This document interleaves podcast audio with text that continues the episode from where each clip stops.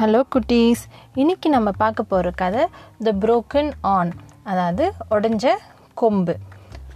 ஒரு ஊரில் ஒரு பெரிய ஆடு வியாபாரி இருந்தாராம். அவர்கிட்ட ஒரு ஆடு மேய்க்கும் பையன் இருந்தானாம். அவனோட வேலை என்னன்னா டெய்லியும் காலையில் அந்த ஆடுங்களெல்லாம் ஒரு பெரிய புல்வெளி இருக்கிற மைதானத்துக்கு கூப்பிட்டு போயிட்டு ஆடு மேய்க்க வச்சு ஈவினிங் ஆனோன்னே கூப்பிட்டுட்டு வந்து அந்த வியாபாரி வீட்டில் விட்டுட்டு போயிடுவானாம். இது அவனோட வழக்கமாக இருந்தது. ஒரு நாள் அந்த மாதிரி அந்த ஆடு ஆடுங்கெல்லாம் கூப்பிட்டுட்டு மைதானத்துக்கு போயிட்டு ஆடு மேய்க்க போயிட்டு இருந்தானாம் போயிட்டு ஈவினிங் திருப்பிய வீட்டுக்கு வர வழியில் என்னாச்சு? அந்த ஆடுங்களத்தில் சில ஆடுங்கள் மட்டும் எப்பயுமே வீட்டுக்கு போகிற வழியில் போகாமல் கொஞ்சம் தள்ளி வேறு வழியில் போக பார்த்துதான்.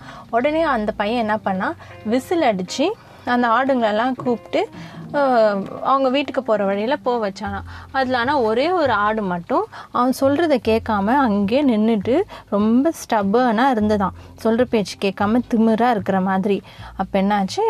அவனுக்கு கோவம் வந்ததான் கீழேருந்து ஒரு கல் எடுத்து அப்படியே அந்த ஆடு மேலே அடிச்சானாம் அப்புறம் என்னாச்சு? அந்த ஆடோட கொம்பு ஒன்று பாதியாக உடஞ்சிடுச்சான் அப்புறம் அவன் பயந்துட்டான். அச்சோ வீட்டுக்கு கூட்டிகிட்டு போய் விடும்போது அந்த வியாபாரி பார்த்தா திட்டுவாரே அப்படின்னு சொல்லிட்டு அந்த ஆடுக்கிட்ட போய் அவன் சொன்னானா ஆடே ஆடே தயவு செஞ்சு அந்த வியாபாரி கிட்ட மட்டும் என்னை மாட்டி விட்டுறாத.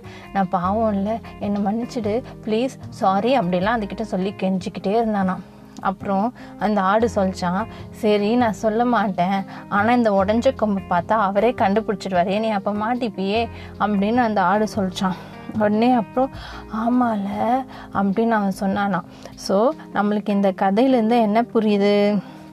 நம்ம எந்த தப்பு செஞ்சாலும் ஒரு நாள் அந்த தப்பே நம்மளை மாட்டி விட்டுட்டோம் அதனால் நீங்கள் தெரியாமல் எந்த தப்பு பண்ணாலும் நம்ம போய் சாரி சொல்லிட்டு நம்ம செஞ்ச தப்பை ஒத்துக்கணும். அதை மூடி மறைக்கக்கூடாது அப்படி அதை நம்ம தப்பு பண்ணிட்டோன்னு மாற்றி பேசி இல்லை மறைச்சி பொய் சொல்கிறதுனால தான் பெரிய தப்பாக முடியும். நம்ம தெரியாமல் ஒரு தப்பு செஞ்சுட்டோன்னா வீட்டில் போயிட்டு இந்த மாதிரி நான் தப்பு தெரியாமல் பண்ணிட்டேன் சாரி அப்படின்னு சொல்லணும். சாரி சொல்கிறது மட்டும் இல்லாமல் நம்ம திருப்பி அந்த தப்பை செய்யாமல் இருக்கணும். அதுதான் அந்த சாரி சாரியோட உண்மையான அர்த்தம்.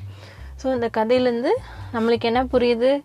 தப்பு பண்ணால் அதை மறைக்காமல் ஒத்துக்கிட்டு மன்னிப்பு கேட்டால் நம்மளுக்கு பெருசாக எந்த ஆபத்தும் பிரச்சனையும் வராது. நன்றி வணக்கம்.